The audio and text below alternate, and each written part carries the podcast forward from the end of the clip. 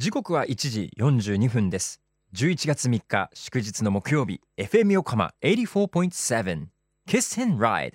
代打の人事がお送りしています。さあこの時間は守ろう私たちの綺麗な海。FM 横浜では世界共通の持続可能な開発目標 Sustainable Development Goals SDGs に取り組みながら14番目の目標海の豊かさを守ること。海洋ゴミ問題に着目。海にまつわる情報を毎日お届けしています。今週は福音館書店から発売されている月刊たくさんの不思議11月号。なぜ君たちはぐるぐる回るのか。海の動物たちの謎。の著者東京大学大気海洋研究所の教授佐藤勝文さんのインタビューをお届けしていきます。海洋生物に計測器をつけて行動生態学を研究している佐藤教授。アオウミガメが何の目印もない大海原でどうやって自分の行きたい方向を見定めているのかの調査研究をしていたところあるポイントで76回ほどぐるぐる回る行動が見られたということなんですね。方向を知るためにぐるぐる回っているのかどうなんでしょう。世界中の研究者に問い合わせたところ同じように海洋生物たちはぐるぐる回っていることが分かったというんです。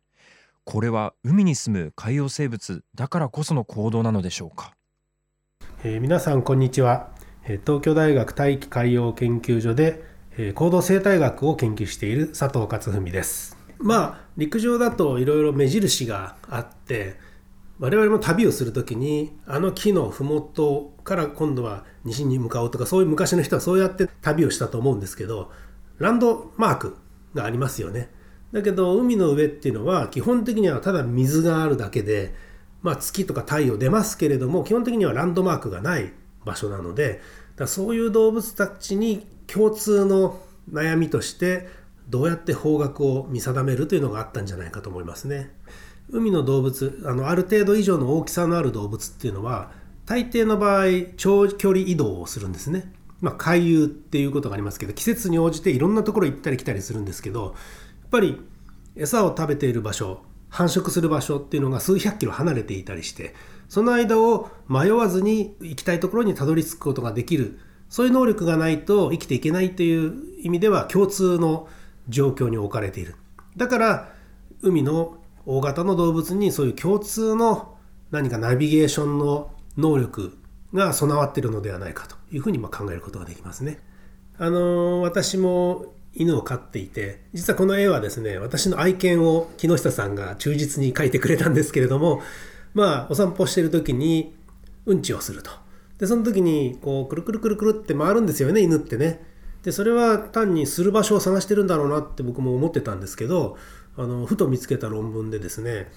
何の目印もない野原のような場所で自由に犬を放してうんちする様子を観察してみるとくるくるっと回った後にする時の頭の向きが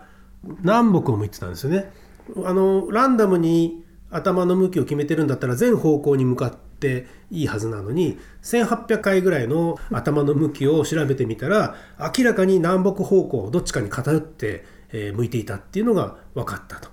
だから結果的になんか地磁気を感じてるとしか考えられないんですよね。であとはこれ同じこの大気海洋研究所の中にですねあの地学の先生もいらっしゃるんですけれどもそういう先生に動物がぐるぐる回ってるんですけどこれ何してるんでしょうねっていうことを聞いたことがあるんですけど地学の一つの分野で時期を測定する人たちがいるらしいんですけどその人たちも回るって聞いたんですね。で潜水艦でちょうどゾウアザラシのように潜っていく時にぐるぐるぐるぐると螺旋状に旋回しながら潜水艦を動かして何度も何度も繰り返し地磁気を測定する精密測定する時にそうやって測るっていうのを聞いてですねあ動物も全く同じことをやってるんじゃないかなっていうふうにその時感じたんですね。これはですねまだどこにその磁気センサーがあるのかっていうのはよく分かってないんですね。まあ首より上のどっかだろうっていう話ではあるんですけれどもまだはっきりこれが磁気センサーだっていうのが分かんなくてですねこれからその辺を詰める研究もしなきゃいけないなとは思ってます。東京大学大気海洋研究所佐藤克文教授ありがとうございました。佐藤先生の研究バイオロギングについてさらに海の生き物たちがぐるぐる回る謎については福音館書店から発売された月刊たくさんの不思議11月号。なぜ君たちはぐるぐる回るのか。海の動物たちの謎をぜひチェックしてみてください。詳しくは後ほど FM 横浜特設サイトからもリンクを貼っておきます。FM 横浜では海岸に流れ着いたゴミなどを回収し海をきれいにしていくために神奈川守ろう私たちのきれいな海実行委員会として県内の湘南ビーチ FM レディオ湘南 FM 湘南ナパサ FM 小田原のコミュニティ FM 各局その他県内のさまざまなメディア団体のご協力を得ながら活動しています。また日本財団の海と日本プロジェクトの推進パートナーでもあります。